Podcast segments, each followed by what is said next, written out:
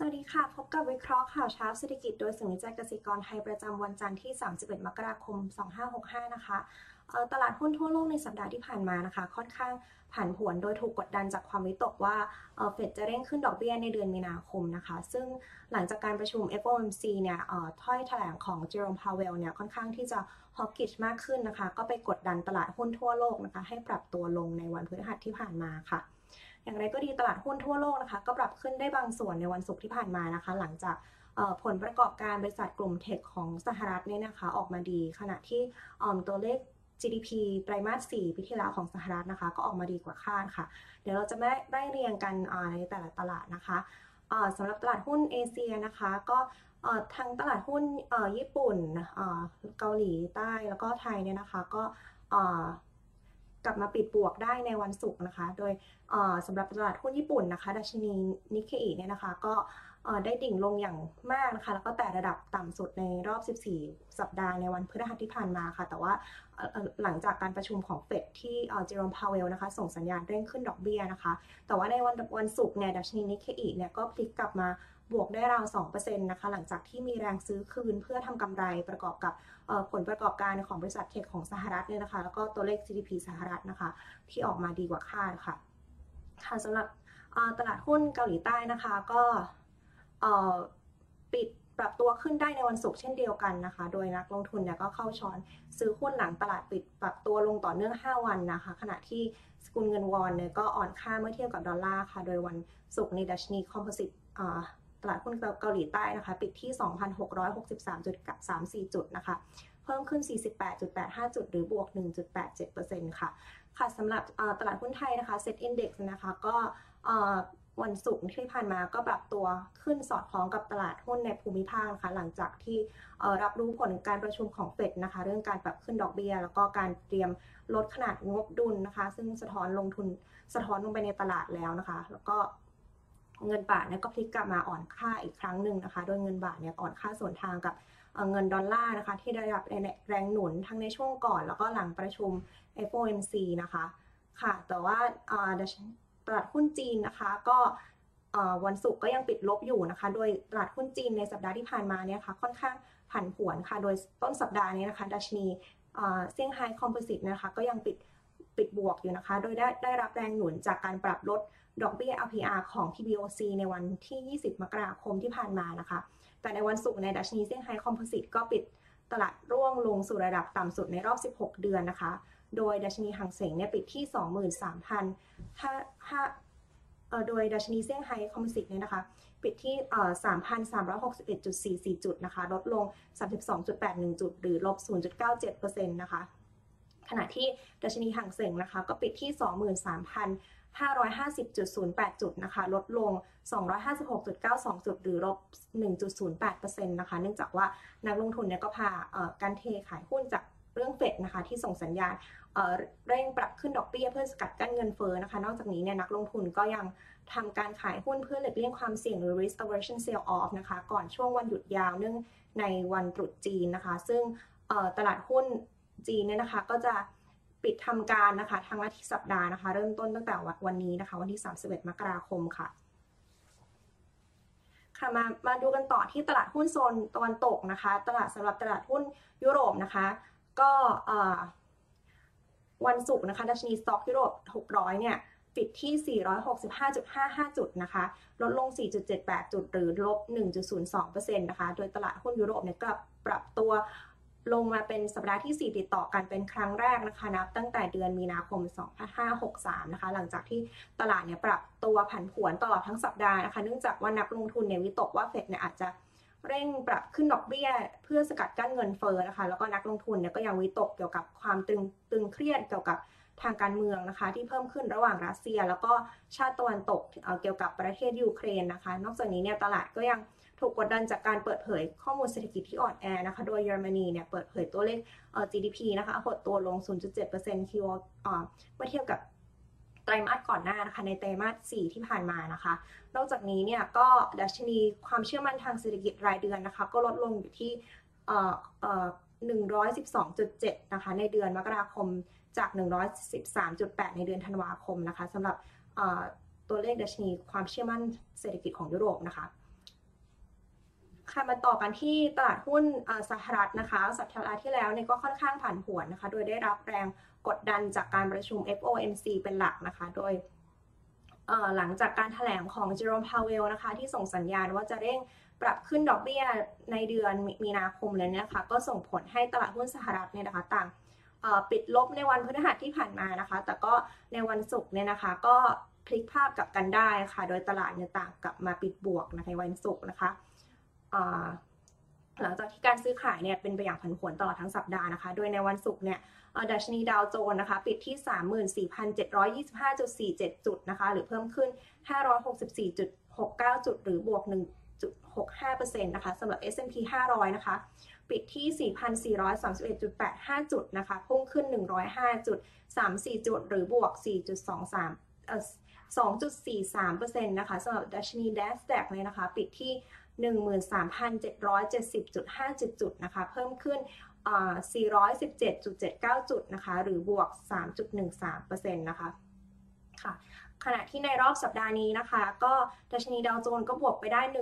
1.3%นะคะสำหรับดัชนี S&P 500 เนี่ยก็บวกไปได้ 0.8%นะคะ หลังจากที่ปรับตัวลงมา 3 สัปดาห์ติดต่อกันนะคะ ขณะที่ดัชนี NASDAQ ก็เทียบไม่เปลี่ยนแทบจะไม่เปลี่ยนแปลงเลยนะคะ ในสัปดาห์นี้นะคะ โดยตลาดนี้นะคะวันศุกร์ก็ได้แรงหนุนจากการดิดตัวขึ้นของหุ้นกลุ่มเทคโนโลยีนะคะ หลังจากที่ผลประกอบการของบริษัทกลุ่มเทคเนี่ยนะคะออกมาดีกว่าคาดนะคะ โดยหุ้น Apple เนี่ยนะคะก็พุ่งขึ้นเกือบ 7%นะคะหลังจากที่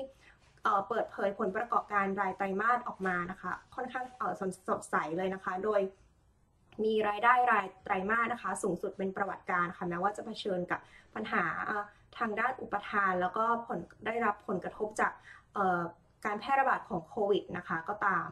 ขณะที่หุ้นเทคอื่นๆ ก็ปิดพุ่งเช่นเดียวกันในวันตามกันมานะคะ ในวันศุกร์ที่ผ่านมานะคะ หลังจากที่ร่วงลงอย่างหนักในช่วงต้นสัปดาห์นะคะ ซึ่งซึ่งก็เป็นแรงหนุนต่อตลาดหุ้นในตลาดตลาดหุ้นสหรัฐในวันศุกร์ที่ผ่านมานะคะ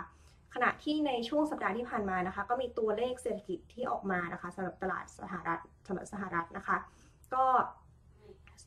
ตัวเลข GDP สหรัฐนะคะก็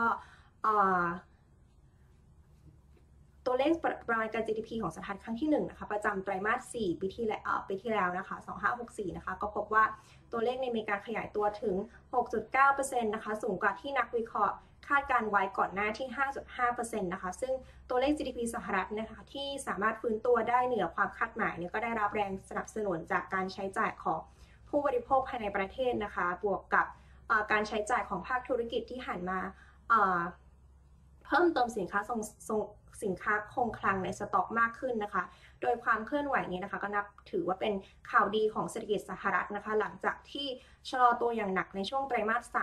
3ในปีในปีที่แล้วนะคะ เพราะว่าปัญหาติดขัดในห่วงระบบห่วงโซ่อุปทานนะคะ ทางนี้เนี่ยหากพิจารณาการเติบโตของ GDP สหรัฐตลอดปี 2564 นะคะ ก็จะพบว่าเศรษฐกิจสหรัฐเนี่ยนะคะ สามารถขยายตัวได้ถึง 5.7%นะคะ ซึ่งนับเป็นตัวเลขการเติบโตที่สูงสุดนับตั้งแต่ปี 2526 นะคะ หลังจากที่ในปี 2563 เนี่ยนะคะ หรือปีก่อนก่อนหน้า ก่อนหน้านี้นะคะ GDP สหรัฐก็ 6 ตัวถึง 3.4%ทำสถิติหดตัวมากสุดนับตั้งแต่ปี 2489 นะคะ เนื่องจากว่าเกิดการแพร่ระบาดของโควิดนะคะ ค่ะ แล้วก็มาดูกันต่อนะคะที่ตัวเลขดัชนี PCI นะคะทั่วไปนะคะ ซึ่งรวมหมวดอาหารและพลังงานเลยนะคะ ก็พุ่งขึ้น 5.8%ในเดือนธันวาคมเมื่อเทียบกับปีก่อนหน้านะคะ ซึ่งเป็นการปรับตัวขึ้นมากที่สุดในรอบ เกือบ 40 ปีเลยนะคะ หลังจากที่ดีตัวขึ้น 5.7%ในเดือนพฤศจิกายนนะคะ แล้วก็หากเทียบรายเดือนเนี่ยนะคะ ดัชนี PCE เนี่ยนะคะก็ดัชนี PCE ทั่วไปนะคะ ก็ปรับตัวขึ้น 0.4%ในเดือนธันวาคมนะคะ หลังจากระดับ 0.6%ในเดือนพฤศจิกายนในปีที่แล้วนะคะ ค่ะ ขณะที่ผลสำรวจของมหาวิทยาลัยมิชิแกนนะคะ ก็ระบุว่า ดัชนีความเชื่อมั่นของผู้บริโภคสหรัฐนะคะ ปรับตัวลงสู่ระดับที่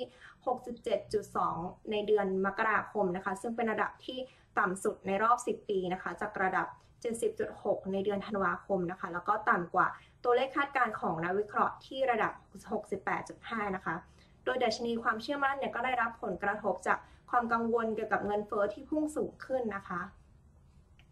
ค่ะมาต่อกันที่ภาวะตลาดทองคำนะคะ สัญญาทองคำตลาดโคเม็กซ์นะคะ ส่งมอบเดือนเมษายนเนี่ยนะคะ ลดลง 8.4 ดอลลาร์นะคะ หรือ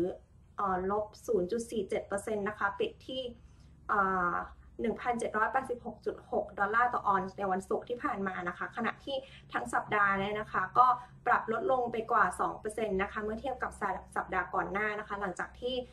สัญญาตัดทองคำเนี่ยก็ปรับตัวขึ้นอย่างต่อเนื่องนะคะ 2 สัปดาห์ติดต่อกันนะคะ แต่ในสัปดาห์ที่ผ่านมาก็ปรับติดลบนะคะ โดยตลาดโดยตลาดทองคำเนี่ยถูกกดดันจากการคาดการณ์ที่ว่าเฟดเนี่ยนะคะ จะเร่งปรับ ขึ้นอัตราดอกเบี้ยเพื่อสกัดกั้นเงินเฟ้อนะคะ อย่างออย่างไรก็ตามนะคะ การเปิดเผยข้อมูลเงินเฟ้อล่าสุดที่ที่ออกมานะคะ ที่เพิ่งกล่าวไปเนี่ยที่ออกมาสูงกว่าคาดก็ยังคงเป็นแรงหนุนทองในฐานะสินทรัพย์ปลอดภัยได้ในระดับหนึ่งนะคะค่ะ มาต่อกันที่ภาวะตลาดน้ำมันนะคะสัญญาน้ำมันดิบทั้ง 2 ตัวทั้ง WTI แล้วก็ Brent เนี่ยนะคะ ก็ปรับเพิ่มขึ้นในวันศุกร์นะคะ แล้วก็ปรับตัว อย่างปรับตัวขึ้นอย่างแข็งแกร่งในรอบสัปดาห์นี้นะคะ โดยสัญญาน้ำมันดิบ WTI งวดส่งมอบเดือนมีนาคมนะคะ เพิ่มขึ้น 21 เซนต์หรือ 0.24%นะคะ ปิดที่ 86.82 ดอลลาร์ต่อบาร์เรลนะคะ ขณะที่สัญญาน้ำมันดิบ Brent นะคะ ส่งมอบเดือนมีนาคมนะคะ เพิ่มขึ้น 69 เซนต์นะคะ หรือ 0.77%นะคะ ปิดที่ 90.03 ดอลลาร์ต่อบาร์เรลนะคะ ค่ะ โดยสัญญาน้ำมันดิบทั้ง 2 ตัวก็เพิ่มขึ้นในวันศุกร์นะคะ แล้วก็ปรับตัว อย่างแข็งแกร่งในรอบสัปดาห์นี้นะคะ โดยราคาน้ำมันเนี่ยดีดตัวขึ้นติดต่อกันเป็นสัปดาห์ที่ 6 แล้วนะคะ ซึ่งเป็นช่วงซึ่งเป็นช่วงขาขึ้นที่ยาวนานที่สุดนะตั้งนับตั้งแต่เดือนตุลาคม 2564 นะคะ เนื่องจากว่าได้แรงหนุนจากการคาดการณ์ที่ว่าปริมาณน้ำมันเนี่ยนะคะ ก็ยังจะคงตึงตัวนะคะ ในตลาดโลกขณะที่นักลงทุนเนี่ยนะคะ ก็คาดการณ์ว่ากลุ่มผู้ส่งออกน้ำมัน OPEC แล้วก็ชาติพันธมิตรนะคะ หรือ OPEC Plus เนี่ย ก็จะยังคงยึดมั่นตามข้อตกลงเดิมในการประชุมครั้งหน้าที่จะถึงในวันที่ 2 กุมภาพันธ์นะคะ โดยทางกลุ่มเนี่ยนะคะน่าจะยังคงแผนการปรับเพิ่มเป้าการผลิตน้ำมันไว้ที่4แสนบาร์เรลต่อวันในแต่ละเดือนเช่นเดิมนะคะแม้ว่าจะถูกกดดันจากสหรัฐให้เพิ่มการผลิตก็ตามนะคะ นอกจากนี้เนี่ย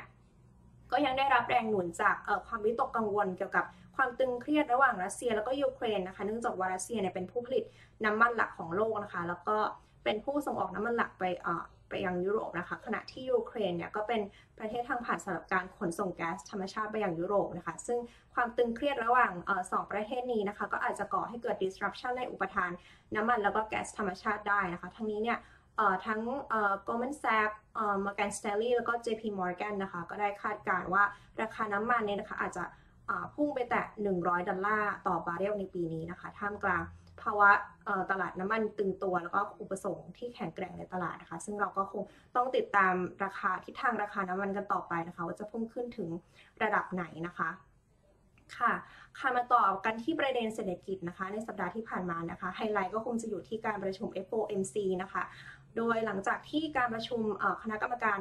กำหนดนโยบาย การเงินของของธนาคารกลางสหรัฐหรือ FOMC นะคะสิ้นสุดลงเมื่อวันที่ 26 มกราคมที่ผ่านมานะคะ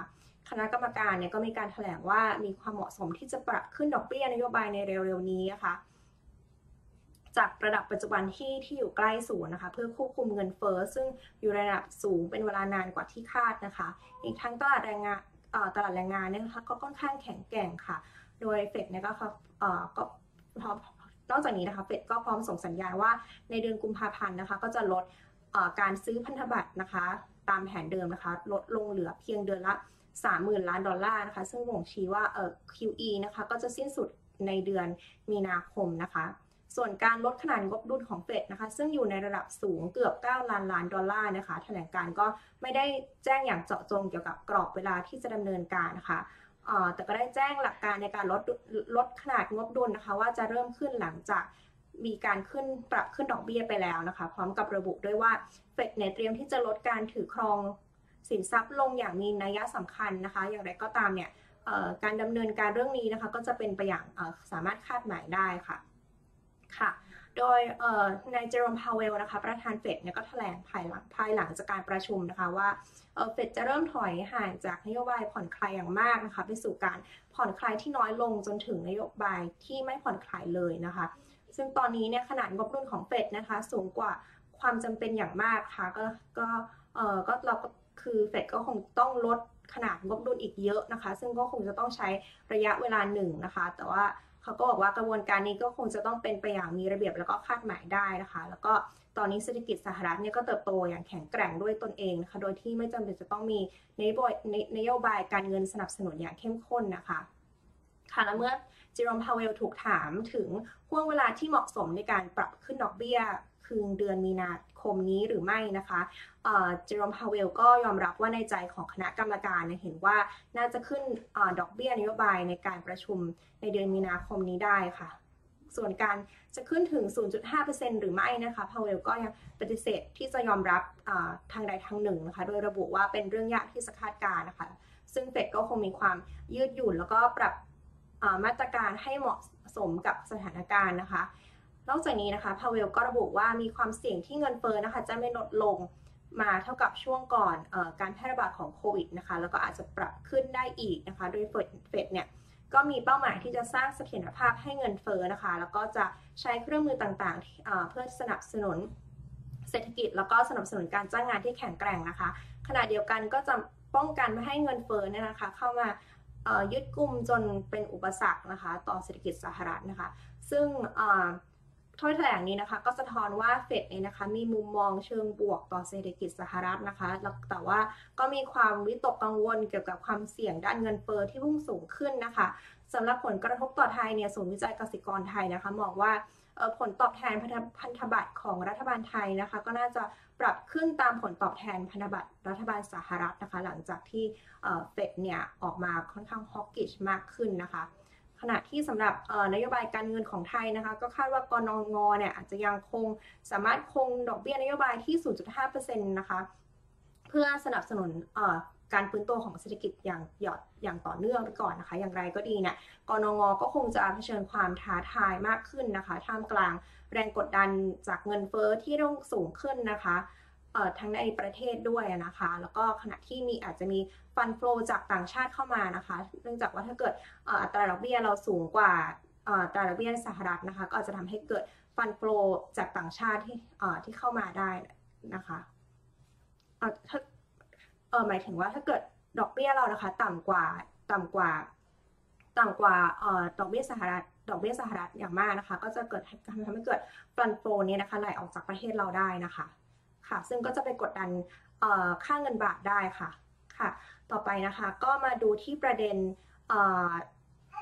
อีกประเด็นหลักๆนะคะ ในสัปดาห์ที่ผ่านมานะคะ ก็เป็นประเด็นที่นายกไปเยือนซาอุดีอาระเบียนะคะ อย่างเป็นทางการในวันที่ 25-26 มกราคมที่ผ่านมานะคะ ซึ่งเป็นการฟื้นสัมพันธ์ในรอบ 30 ปีนะคะ โดยเป็นการเยือนตามคำเชิญของเจ้าชายมูฮัมหมัดบินซาลมาลนะคะ มกุฎราชกุมารรองแล้วก็รองนายกรัฐมนตรี แล้วก็รัฐมนตรีว่าการกระทรวงกลาโหมของซาอุดิอาระเบียนะคะซึ่งถือเป็นการเยือนในระดับผู้นำรัฐบาลระหว่าง 2 ประเทศเป็นครั้งแรกในรอบ 30 ปีนะคะ ซึ่งถือเป็นสัญญาณที่ ดีของประเทศไทยนะคะ โดยนายกก็ได้สั่งการให้หน่วยงานที่เกี่ยวข้องนะคะ เตรียมแผนรองรับโอกาสทั้งด้านทางด้านการค้าการลงทุนแรงงานการท่องเที่ยวแล้วก็การท่องเที่ยวนะคะ ที่จะเข้ามาพร้อมกับเปิดพร้อมกับการเปิดสัมพันธ์ในครั้งนี้นะคะ เพื่อให้เกิดผลเป็นรูปธรรมถึงประชาชนโดยเร็วที่สุดนะคะ ทั้งนี้รองศาสตราจารย์ ดร อนุสรทำใจนะคะ อดีตกรรมการ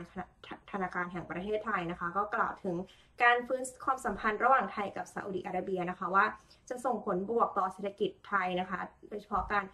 ในด้านของการส่งออกแล้วก็การลงทุนของทั้งสองประเทศนะคะ รวมถึงว่า จะเป็นการเปิดโอกาสทางธุรกิจให้กับกลุ่มทุนข้ามชาติสัญญา สัญชาติไทยนะคะ โดยเฉพาะภาคเกษตรกรรม ภาคก่อสร้างแล้วก็ภาคบริการนะคะ โดยทางรัฐบาลซาอุนะคะ ก็ได้เปิดกว้างให้นักลงทุนไทยสามารถถือหุ้นได้ถึง 100%นะคะ รวมถึงมีมาตรการให้สิทธิพิเศษในการเช่าที่ดินระยะยาวด้วยนะคะขณะเดียวกันสินค้าหลัก ที่ซาอุมีอุปสงค์สูงนะคะ ก็ส่วนใหญ่ก็เป็นสินค้าเกษตรแล้วก็อาหารนะคะ อย่างเช่นข้าวน้ำตาลทราย อาหารทะเลกระป๋อง อาหารแปรรูป ซอสปรุงรสเครื่องดื่มนะคะ ซึ่งก็จะเป็นรวมถึงก็จะมีโอกาสทางธุรกิจสำหรับนักลงทุนไทยนะคะ ก็ยังรวมถึงการเปิดร้านอาหารไทยที่ซาอุดิอาระเบีย เช่นเดียวกันค่ะ ขณะที่การส่งออกนะคะก็ก็โดยเฉพาะเครื่องใช้ไฟฟ้านะคะ ที่ส่งออกจากไทยนะคะ โดยเฉพาะแอร์หรือว่า เครื่องทำความเครื่องทำความเย็นเนี่ยก็มีความต้องการสูงเช่นเดียวกันค่ะขณะที่ด้านการลงทุนนะคะคาดว่าการลงทุนในกิจการพลังงานและเหมืองแร่ในไทยนะคะ โดยกลุ่มทุนธุรกิจซาอุดิอาระเบียนะคะ ก็จะเพิ่มขึ้นอย่างมีนัยยะสำคัญในระยะต่อไปนะคะ โดยที่ผ่านมานะคะ ตลอดระยะเวลา 30 ปีของการลดระดับความสัมพันธ์กันกันเนี่ยนะคะ ก็ส่งผลให้ปริมาณการค้าแล้วก็การลงทุนนะคะ ระหว่างกันอยู่ในระดับที่ต่ำมากนะคะอย่างตัวเลข ของปีที่แล้วนะคะ2564 นะคะ ก็มีการค้าระหว่างการมูลค่ารวม 2.3 แสนล้านบาทนะคะ โดยไทยเนี่ยนำสินค้าเข้าจากซาอุนะคะ 1.8 แสนล้านนะคะ ขณะที่ไทยนะคะส่งออกประมาณ 50,000 ล้านบาทนะคะ ซึ่งถือว่าค่อนข้างต่ำนะคะก็ทำให้สามารถจะยังเติบโตได้อีกมากค่ะ โดยหากมีความสัมพันธ์ระหว่างประเทศที่ดีขึ้นนะคะ คาดว่าปีนี้นะคะ มูลค่าการค้ากับซาอุนะคะ อาจจะมากกว่า 3ามแสนห้าหมื่นถึง4ี่แสนล้านบาทนะคะ โดยไทยเนี่ยก็จะยังคงขาดดุลการค้ากับซาอุนะคะ จากการที่ต้องนำเข้าน้ำมันแล้วก็สินค้าพลังงานเพิ่มขึ้นค่ะ การเติบโตการเติบโตเพิ่มขึ้นของปริมาณแล้วก็มูลค่าของการนำเข้านะคะ และการส่งออกเนี่ยก็จะทำให้สัดส่วนมูลค่าการค้าระหว่างไทยและซาอุเทียบกับมูลค่าการส่งออกทั้งหมดเนี่ยนะคะ เพิ่มขึ้นไปสู่ระดับก่อนวิกฤตความสัมพันธ์ได้ภายในปีนี้นะคะ โดยมูลค่าการส่งออกไปซาอุเนี่ยนะคะประมาณ 1,500 ล้านดอลลาร์หรือว่า 0.6%ของการส่งออกทั้งหมดเมื่อปี 2564 นะคะ เมื่อไทยเปิดประตูการค้ากับซาอุได้มากขึ้นนะคะ ก็จะทำให้สัดส่วนการส่งออกไปซาอุเพิ่มขึ้นสู่ระดับที่มูลค่ามากกว่า 5,000 ล้านดอลลาร์ได้นะคะ ค่ะ มาต่อกันที่ประเด็นภาษีคริปโตนะคะ หลังจากที่เป็นปัญหาคราคาซังมาสักพักหนึ่งนะคะ จนทำให้นักลงทุนเนี่ยเกิดความสับสนนะคะในที่สุดก็มีการเรียกเก็บภาษีสินทรัพย์ดิจิทัลนะคะ หรือภาษีคริปโตนะคะก็หาทางทางออกที่ผ่อนคลายความตึงเครียดลงได้นะคะ เมื่อกรมสัมภากรนะคะ ออกมาเปิดเผย ผลการประชุมร่วมกับผู้แทนสมาคมสินทรัพย์ดิจิทัลไทย แล้วก็สมาคมการค้าผู้ประกอบ การธุรกิจสินทรัพย์ดิจิทัลไทย ธนาคารแห่งประเทศไทยสำนักงานคณะกรรมการกำกับหลักทรัพย์ แล้วก็ตลาดหลักทรัพย์นะคะหรือกรตนะคะ แล้วก็ผู้แทนหน่วยงานที่เกี่ยวข้องว่าที่ประชุมเลยนะคะ มีแนวทาง แล้วก็มาตรการผ่อนปลนการจัดเก็บสินทรัพย์ดิจิทัลนะคะ โดยผ่อนปลนให้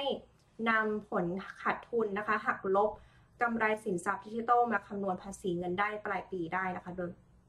โดยไม่ต้องหัก ภาษีน้าที่จ่าย 15%นะคะ พร้อมยกเว้นภาษีมูลค่าเพิ่มนะคะ ทั้งนี้เนี่ยก็ต้องอยู่ภายใต้เงื่อนไขทำธุรกรรมผ่านผู้ประกอบธุรกิจหรือ exchange ที่ได้รับอนุญาตจากกรตเท่านั้นนะคะขณะที่สัมภากรก็เตรียมออกคู่มือชำระภาษีเงินได้จากการซื้อขายสินทรัพย์ดิจิทัลในวันที่ 30 มกราคมนี้นะคะ ค่ะอย่างไรคริปโตเคอเรนซีหรือสินทรัพย์ดิจิทัลนะคะ ก็ถูกตีกรอบ ควบคุมในหลายด้านนะคะ ด้วยเหตุผลสำคัญคือการหวั่นเกรงว่าอาจจะสร้างผลกระทบในเรื่องต่างๆ ที่ตามมาได้นะคะทำให้ก่อนหน้านี้นะคะทบท แล้วก็สำนักงานกรตแล้วก็กระทรวงการคลังเนี่ยก็มีการหารือนะคะ เพื่อวางแนวทางกำกับดูแลสินทรัพย์ดิจิทัลนะคะ โดยกรตเนี่ยก็มีมติเห็นชอบนะคะให้เห็นชอบร่างหลักเกณฑ์ห้ามมีให้ผู้ประกอบธุรกิจสินทรัพย์ดิจิทัลให้บริการที่เกี่ยวข้องกับการนำสินทรัพย์ดิจิทัลมาใช้เป็น สื่อกลางในการชำระค่าสินค้าแล้วก็บริการนะคะ เนื่องจากว่ากรตเนี่ยมองว่าหลักเกณฑ์ดังกล่าวนะคะจะจะไม่กระทบต่อการลงทุนในสินทรัพย์ดิจิทัลนะคะ โดยผู้ลงทุนผู้บริโภคประชาชน รวมทั้งผู้ให้บริการสินทรัพย์ดิจิทัลประเทศต่างๆเนี่ยก็ยังคงสามารถที่จะซื้อขายแลกเปลี่ยนสินทรัพย์ดิจิทัลเพื่อการลงทุนได้ตามปกตินะคะ แต่ว่าขณะเดียวกันในหลักเกณฑ์ดังกล่าวก็ สอดคล้องกับการกำกับดูแลการใช้สินทรัพย์ดิจิทัลในหลายประเทศนะคะ ค่ะสำหรับปัจจัยติดตามในสัปดาห์นี้นะคะ ก็ตัวเลขสำหรับเศรษฐกิจสหรัฐนะคะ ก็จะมีตัวเลขเศรษฐกิจสหรัฐสำคัญที่ออกมานะคะ ก็อย่างเช่น ตัวเลขการจ้างงานนอกภาคการเกษตรนะคะ อัตราการว่างงาน ข้อมูลการจ้างงานภาคเอกชนนะคะ แล้วก็ตัวเลขค่าจ้างรายชั่วโมงนะคะ แล้วก็มีดัชนีเอ่อ PMI แล้วก็ ISM ภาคการผลิต แล้วก็ภาคบริการเดือนมกราคมนะคะรวมถึงตัวเลขการเปิดรับสมัครงาน แล้วก็อัตราหมุนเวียนของแรงงานนะคะ แล้วก็ยอดคำสั่งซื้อภาคโรงงานในเดือนธันวาคมนะคะ แล้วก็จำนวนผู้ขอรับสวัสดิการว่างงานรายสัปดาห์นะคะ นอกจากนี้เนี่ยตลาดก็ยังคงรอติดตามผลการประชุมธนาคารกลางออสเตรเลียนะคะ ธนาคารกลางยุโรป แล้วก็ธนาคารอังกฤษนะคะตลอดตลอดจนข้อมูล GDP ไตรมาส4เอ่อปีที่แล้วของยูโรโซนแล้วก็ดัชนี PMI ภาคการผลิตเดือนมกราคมของยูโรโซนแล้วก็อังกฤษด้วยเช่นเดียวกันนะคะค่ะแล้วก็นั่นนะคะก็คือเป็นทั้งหมดของประเด็นข่าวเศรษฐกิจที่นำมาฝากกันในวันนี้นะคะ ทุกท่านสามารถติดตามวิเคราะห์ข่าวเช้าเศรษฐกิจกับเราได้ทางช่องทาง Facebook Clubhouse YouTube ของ c a r e Research Center หรือศูนย์วิจัยเกษตรกรไทยนะคะ ทุกวันจันทร์นะคะ เวลา 8 โมงครึ่งค่ะสำหรับวันนี้สวัสดีค่ะ